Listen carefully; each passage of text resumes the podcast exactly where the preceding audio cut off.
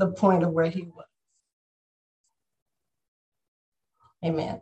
So context helps us to understand not just scripture, but everything so that we can make better decisions, make corrections in our lives. For example, we should not do the airplane method. I don't know if you know what that is. Um, my father would just open up the Bible, and wherever the pages fell, he would just take, close his eyes and take his finger and point to the scripture. Now, he he learned better later. But what if he had landed on Matthew 27 and 5, where it told, where it said that Judas went and hung himself instead of do thyself no harm. So it's important that we read things in context and we don't always just pull things out. What I've learned is that I love origins and histories and I'm nosy. So when Dominique, what Minister Dominique was teaching last week, I was like, oh my God, this is my favorite story. Let me read it again with new eyes. And, and then I was like, well, how did he get to this place where he almost missed his blessing? So, so I'm going to share some fun facts with you tonight, just for a few minutes. Um, Naaman is mentioned twice in the in the Bible. I did not know that. I thought that was his only little story there in uh, Second Kings. But Jesus spoke of Naaman in Luke 4 and 27 when he was talking about widespread um, unfaithfulness and unbelief in Israel because he says at the time there were lots of lepers then, but Naaman was the only one that was healed. So when I looked at leprosy, it said it affects the nerves, the skin, the eyes, the lining of the nose. Uh, and with early diagnosis and treatment, the disease can be cured. Now, that was now, that's now. Uh, but back then, there was no cure for it. Um, so the nerve damage would result in a lack of ability to feel pain, which can lead to loss of a person's extremity from repeated injuries or infection through unnoticed wounds. I was like, oh Lord, he's really talking to us. An infected person may also experience muscle weakness and poor eyesight. And it's often translated as leprosy this illness of affliction, which is not the same as today. Uh, I believe it was Wikipedia said leprosy, as known today, did not come to ancient Israel until Alexander the Great, when he returned from his trip from India.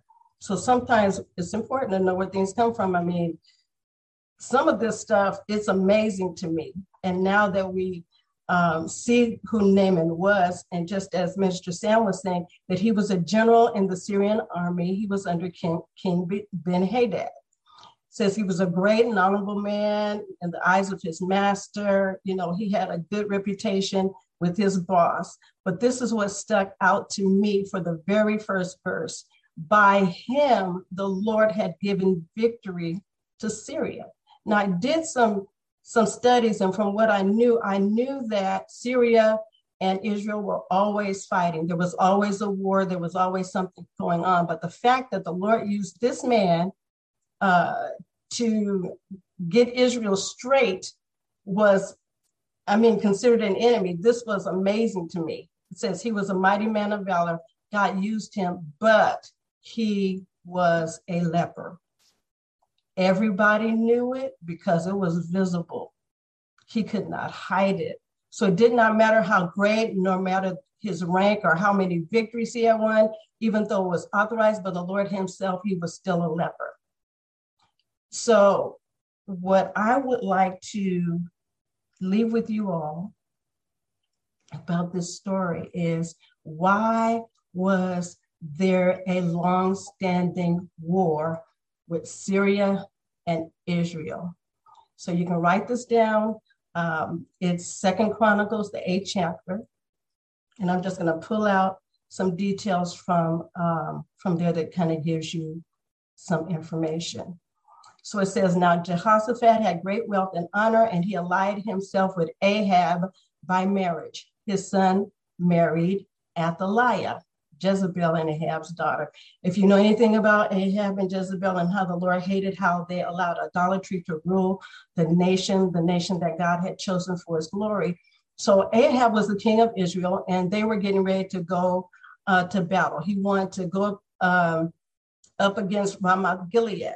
Now, the Syrians had already taken that territory, and here was Ahab, he wanted to get it back. So, because Jehoshaphat was like in the family, his son married Ahab's daughter, and so, okay, we family. How can I get to, how can I help you? So he said, Well, I need you to come with me. I need you to help me fight this battle. And it's amazing to me how sometimes we can always pull in people because they're posse or on our side, and we don't do what Jehoshaphat did in this case. Jehoshaphat said, I'll, I'll fight with you, but let's seek the counsel of the Lord. So Israel brought together all the prophets. They brought all their prophets together, 400 prophets. And he said, Shall we go to war against them? And they said, Yeah, come on, because God is going to give it to your hand. And he said, No, I don't want, I don't want to hear it from them. Is, is there a prophet of the Lord? So they brought Micaiah and on and on and on. And he said, I don't like him because he don't never tell me anything good. He always prophesies evil about me. And Micaiah starts to say what they want to hear. And then he's rebuked by saying, No, let's just give us the word of the Lord. Anyway, the word of the Lord was that they were going to be scattered and that they would be killed. And that was the word of the Lord. And just like they said it, just like he said it,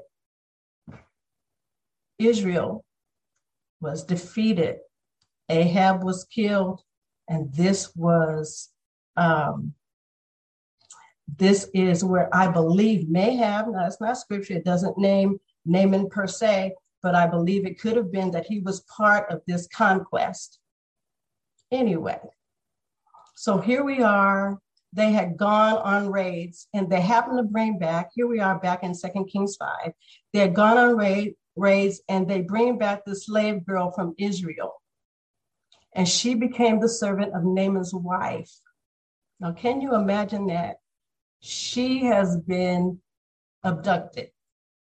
She is telling her kidnappers how Naaman could be healed. I don't know if if we could do that. I don't know if we would have as much uh, grace as she exhibited. But here she is telling uh, Naaman's wife that, you know, there's a prophet in, in Israel and he could really heal you.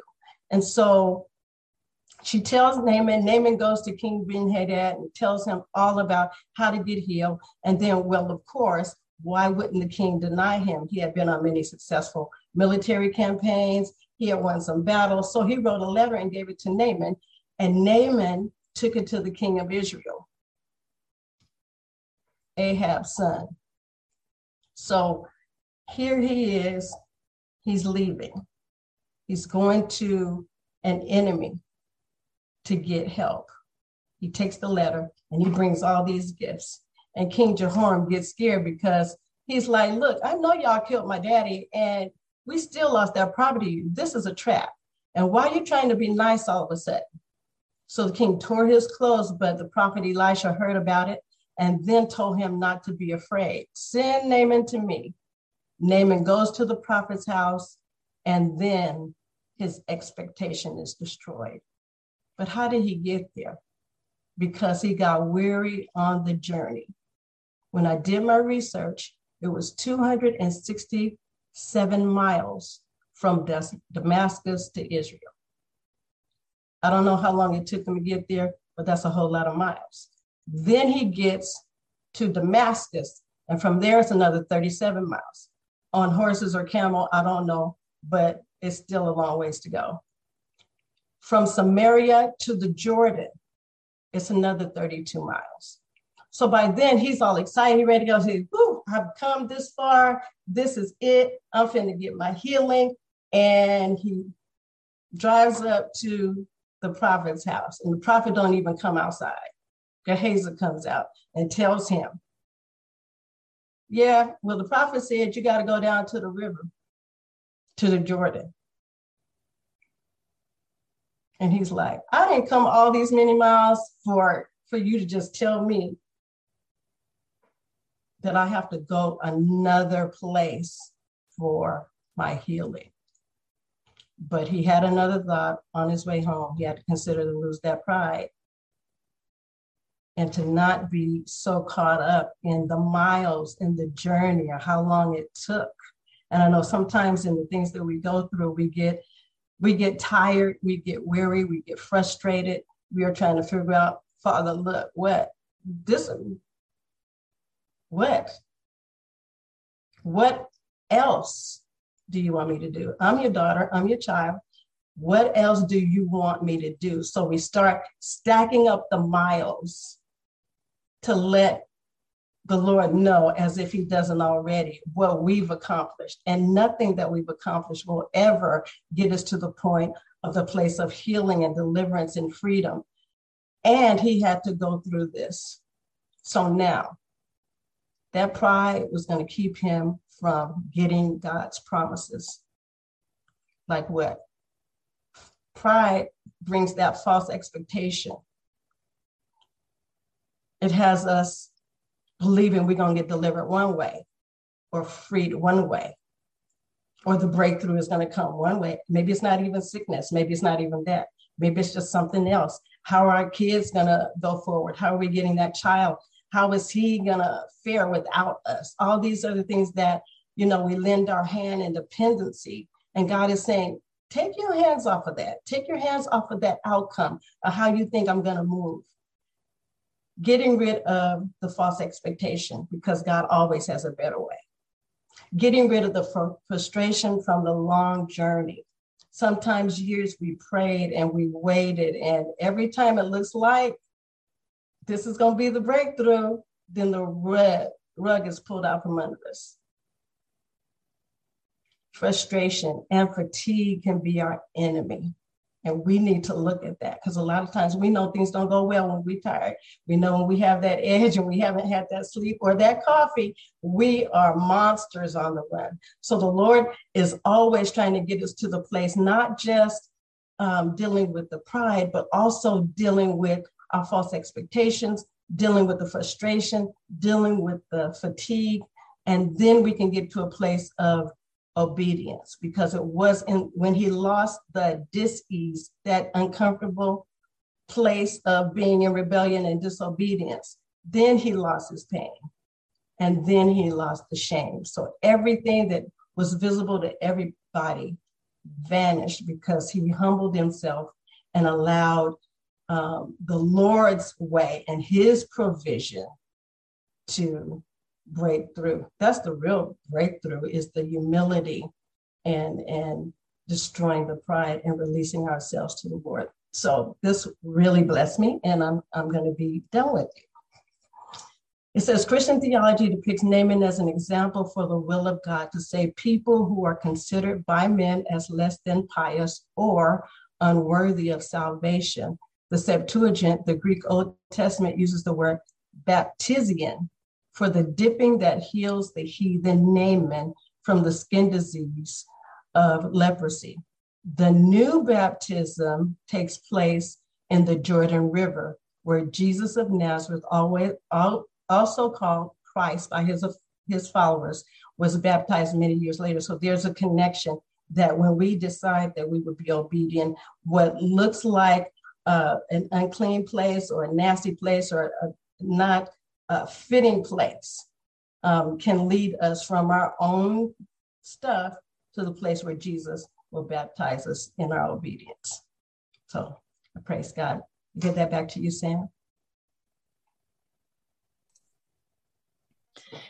Thank you so much, Apostle Pamela, for sharing. That was wonderful. That was amazing because it really gave context to what we learned last week, and it gives more understanding to why Naaman felt the way that he did.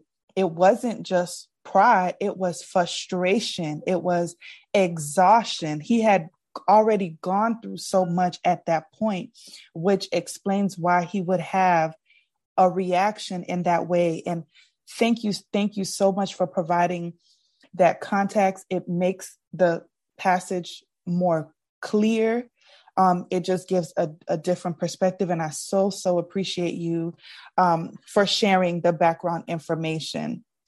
So, um, in in summary, um, I just want to say that I hope we notice the trend here of everything that we've been talking about as it relates to healing.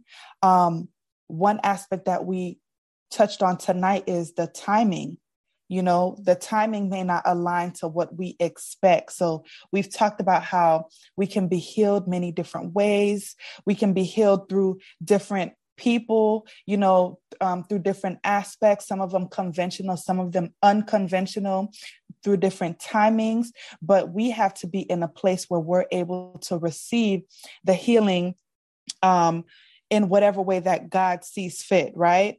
So, um, one thing that I just want to make sure that we grasp tonight, if we don't learn anything else, is that healing does not always come in the way that we ex- expect. Um, one of the things that I was meditating on today is have you ever seen the way that a wound heals? It heals from the inside first. And a lot of times, like Naaman, we wanted that that quick healing you know? Um, we want the appearance of healing and not necessarily the inward healing but god wants to heal us inwardly. He wants to heal us from the inside out. He wants us to experience a lasting healing where we don't walk in paranoia. We don't walk in comparison and competition, like somebody just said, in fear, in bitterness, in unforgiveness, or hurt or defensiveness, but we experience the true healing of God from the inside out. So, right now, we're going to hear from Minister Dominique, who has some reflections of healing that she's going to share with us tonight. Thank you so much. Um, good evening, everyone. And on behalf of Apostle Teresa Harvard Johnson and the Scribal Conservatory team, we welcome you. Thank you so much, um, Apostle Pamela, for that awesome historical context. And thank you, Minister Sam.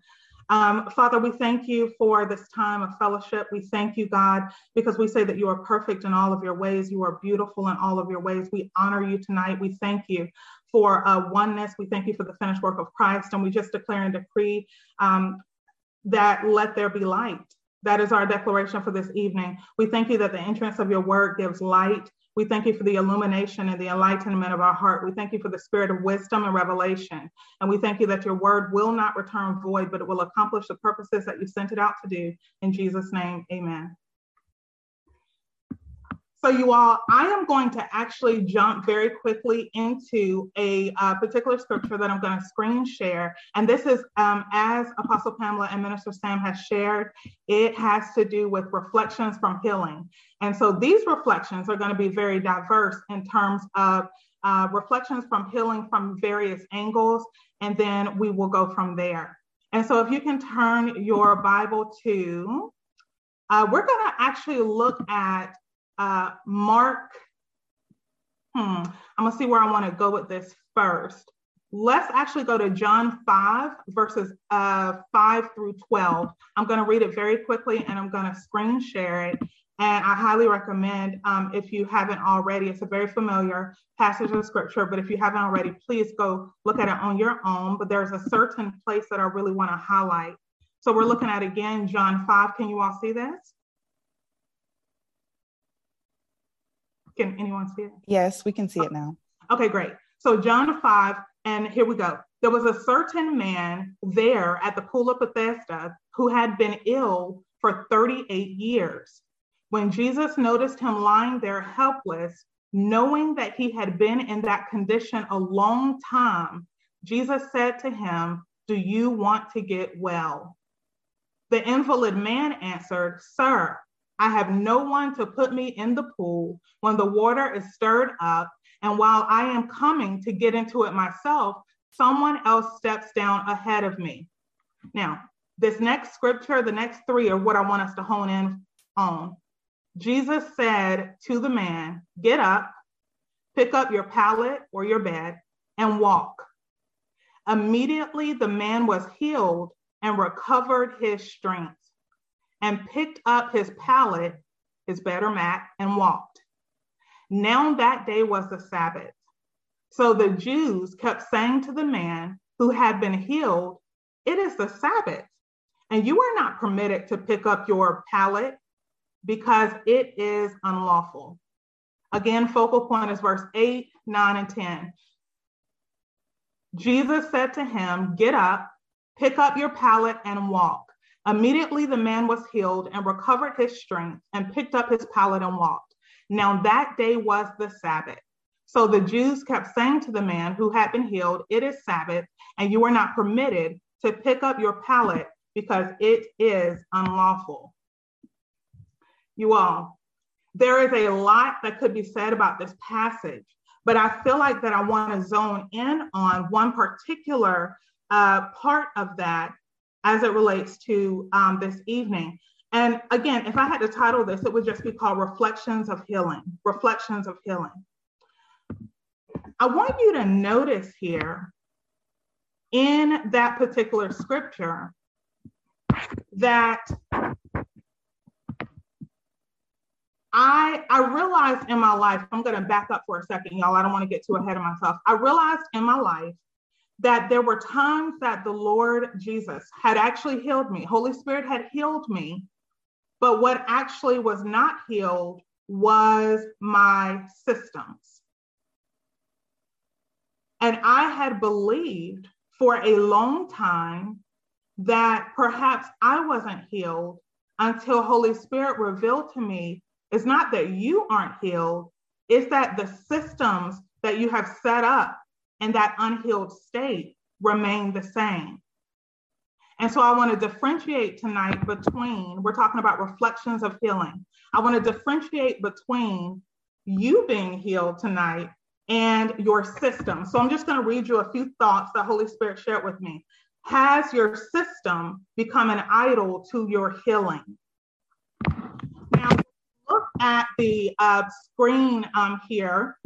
You are going to see that as I kept repeating the word pallet, bed, mat, I want you to begin to look at it from a different angle tonight. The pallet, bed, and mat is actually what we would call a system. Okay, stay with me because we're going somewhere with this a system. Okay, look at pick up your pallet and walk, but I'm going to rephrase what Jesus said to the man. Jesus said to the man, Get up, pick up your system, and walk. Immediately, that man was healed and recovered his strength, and he picked up his system and he walked. Now, that day was a Sabbath. So the Jews kept saying to the man who had been healed, it is Sabbath and you are not permitted to pick up your system because it is unlawful. Now, I found that context to be very, very important because I'll give you a, a perfect example. There was a time, uh, many seasons in my life, where I was battling depression. The Lord broke the weight and the back of that off of my life, right? But yet, the systems of dysfunction that I had set up to accommodate the unhealed state remained even after I was healed. And so the challenge for tonight is um, to shift our mindset to say, perhaps I've been thinking that I'm not healed, but really I am. Perhaps, in fact, it is the system that I never altered to accommodate the new healed space that I am in. And I believe this is what the Lord wants to share with us this evening. And so here I have are the things that you've been relying on toxic for you in this season? There are things and systems that worked for you in one season that may now prove to be toxicity in this season.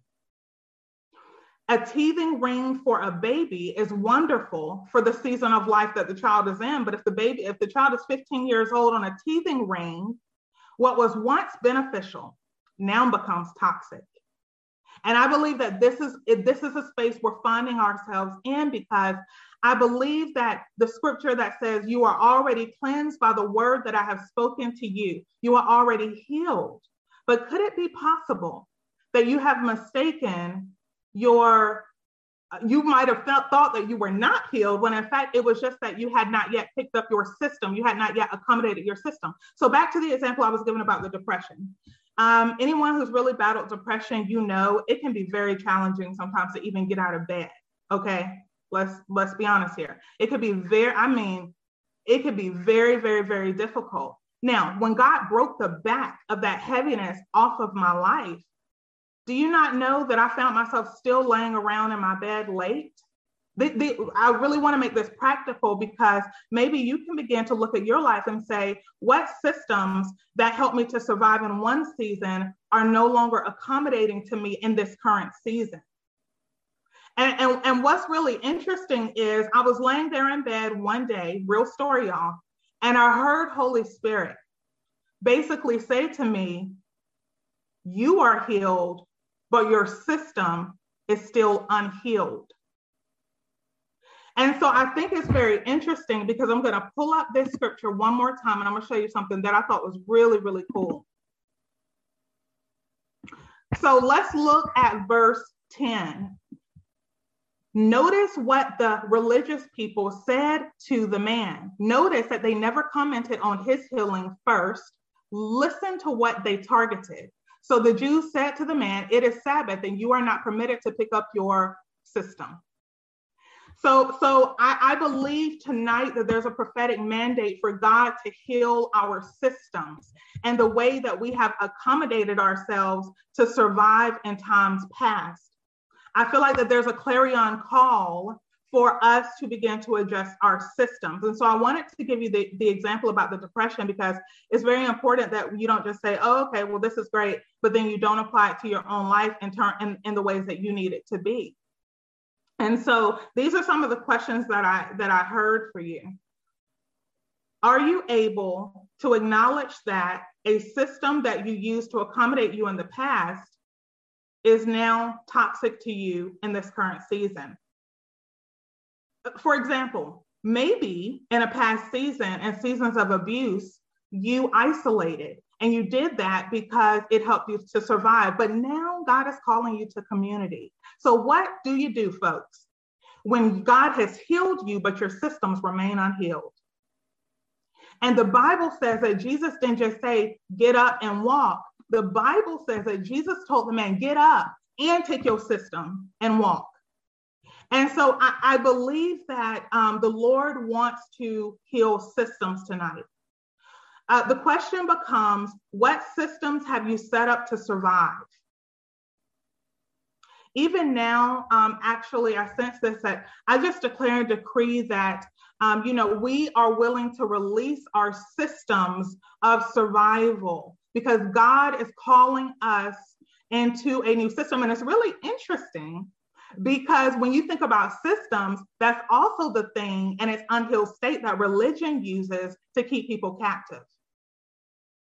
And so I found it fascinating that the Jews did not say to the man anything about his healing. They were stuck on his system.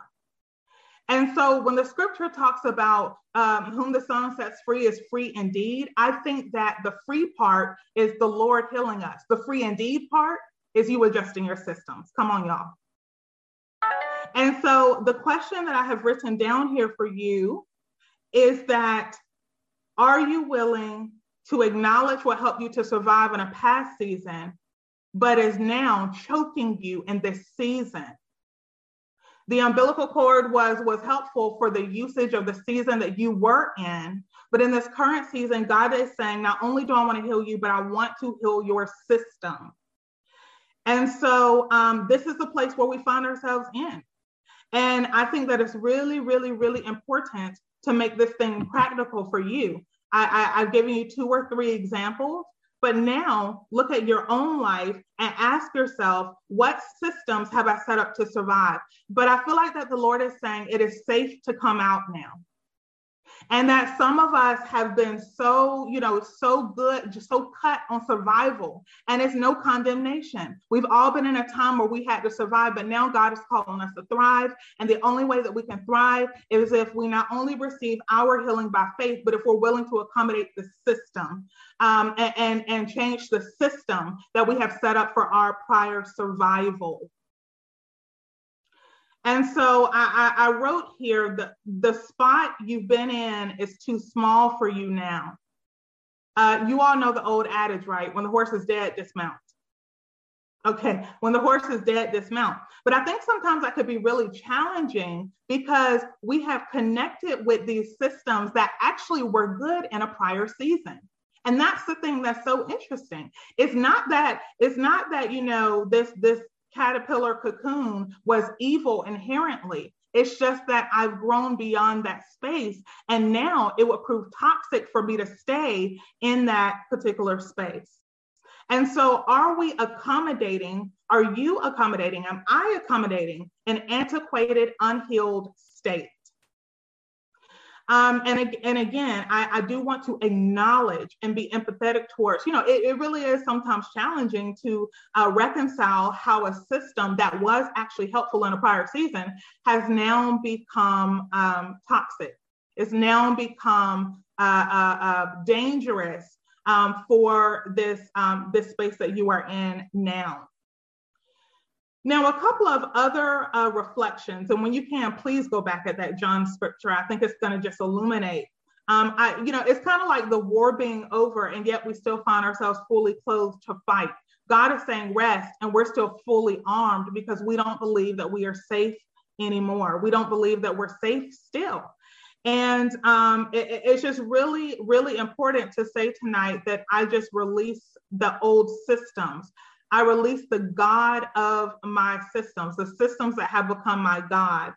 And instead, I receive God, the God who's saying to you, the systems have been the top priority so that you can survive. But now I want to be the top priority, and, and there needs to be practical adjustment to systems. So um, there are, are uh, several other points that I want to bring out to you. But before we get to that, um, I I recognize that, you know, there are perks to being unhealed, quote unquote. For example, attention, uh, pity. Some people who are, are, are crippled, they get more help. Okay. It depends on which way you look at it. But the point that I'm trying to make is the, the healing comes with the responsibility. And it, and, and, you know, it's so easy to judge this man by the pool of Bethesda. And, and, and until I realized that um, it, it makes perfect sense because what's fascinating to me is that when I read in between the scriptures, okay, what I see then is that there was a whole system that this man was living under to be there for 38 years, but the scripture never says it. For example, have you ever asked yourself, how did the man eat those 38 years? How did he do other things that he needed to do those 38 years? And so I'm looking in between the scriptures, the scriptures don't speak on it, but that's the point.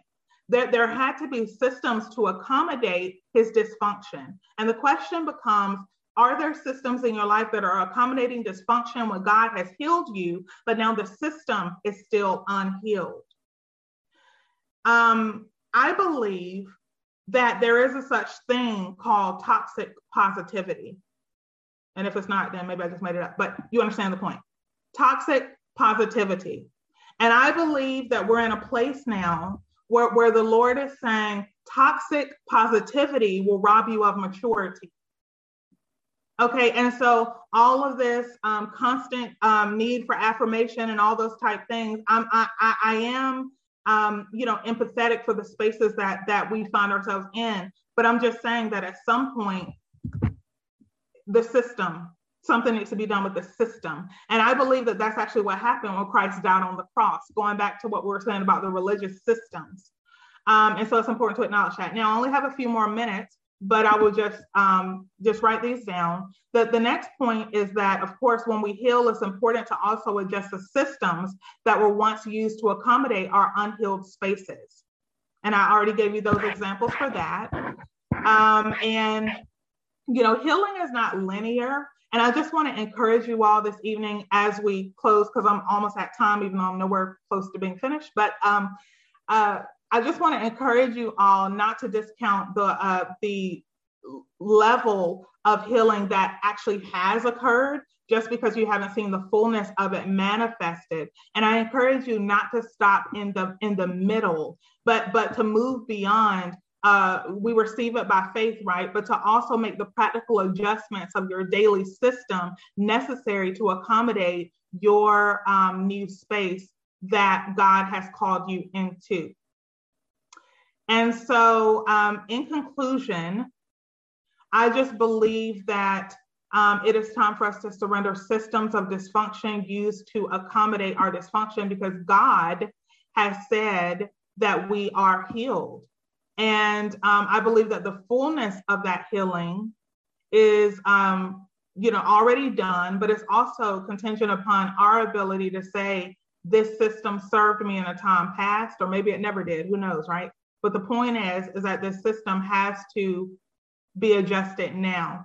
Am I using the system as collateral for my value?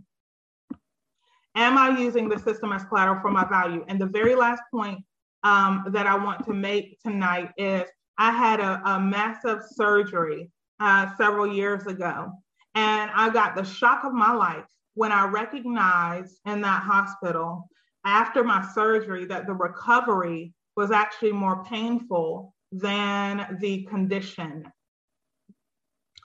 And if in fact I did not know that um, it still meant I was healing, I could have stopped taking the medications needed at this time. I could have stopped doing a whole lot of stuff because it didn't look like what I had in mind. Um, I was really frustrated because I'm like, this is worse than the condition. I could have just stayed with the, come on, y'all. I could have just stayed with the condition. And so I, I want to encourage you, those who feel like you are backtracking or when will things ever change, it is very important to know that all fruit is not external and that the Lord is is is perfecting something in you and it will not be thwarted and that um and that it is okay to grieve um, in, in the different spaces of healing. And I think that that's not talked about that often. There is a grief that accompanies a lot of um, dimensions of healing. Uh, and so all I have to say to you is pick up your pallet, pick up your bed, pick up your mat and walk, not just walk. Don't don't forget to adjust the system in Jesus name.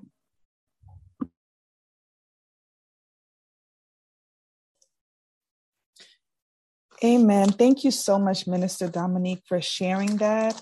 Um, before we get to taking questions or you know any commentary that someone may have or any additional um, comments that anyone wants to share, I just want to read something really quick um, to encourage you guys. Um, it's something I wrote years ago, but I just wanted to hopefully encourage um, your spirit tonight. spirit of truth beam in every back alley, every hidden crevice, every dark place, and unveil the unpublished journal entries of our hearts, nipped and tucked deep within further than any old surgeon could find, camouflaging as one of the heart's chamber valves, but really stocked up gunk, keeping the blood from flowing, keeping his blood from flowing. So, Lord, triple bypass my always bypass heart, sedate me with your Holy Spirit anesthesia, and transplant this broken heart. Spirit of truth, reveal every lie that disguises itself as truth, believing fear was my friend, accepting failures as my fate, not knowing my future was already formed in the potter's palm. Spirit of truth, counter, conquer, and cast down every thought, every imagination, every knowledge that forecasts cloudiness concerning my calling, my purpose, my reason for breathing. Spirit of truth, heal the wounds, mend the self inflicted autographs on my skin, each time signing a different name, hoping to find my identity, even though Christ was already bruised for me. So with each strike, I bruise myself. I'm bruising Christ's body over and over again. But Lord, permeate my skull and let this last carving be your word onto my cerebrum. Spirit of truth, free. Free me from this jail cell engulfed by walls of shame, doubt, guilt, unforgiveness, suffocating in my own hurt. Release me from these cords of sorrow, strokes of bitterness, and beats of death, fooling me with promises that one more pill, one more drink, one more cut will take the pain away. Spirit of truth, speak life where I have cursed my grounds and others have burned down my forests. Replenish the barren land that is my soul. Saturate my soil with your love. Plant my feet in your word. Cultivate joy. Turn this desert into abundant fields and overflowing springs of prosperity, purpose, and peace. Spirit of truth, reign over every wave of emotion that stirred up overnight sea pillows and riverbeds, when sleeping easily becomes drowning in a flood of tears by the smallest drop of a trigger, swimming at our own risk because there was never a lifeguard on duty. So, as the sun faithfully kisses the skies each morning, let your spirit rise in me. And as day breaks away the once prominent glow of the night, let your old man take its last breath.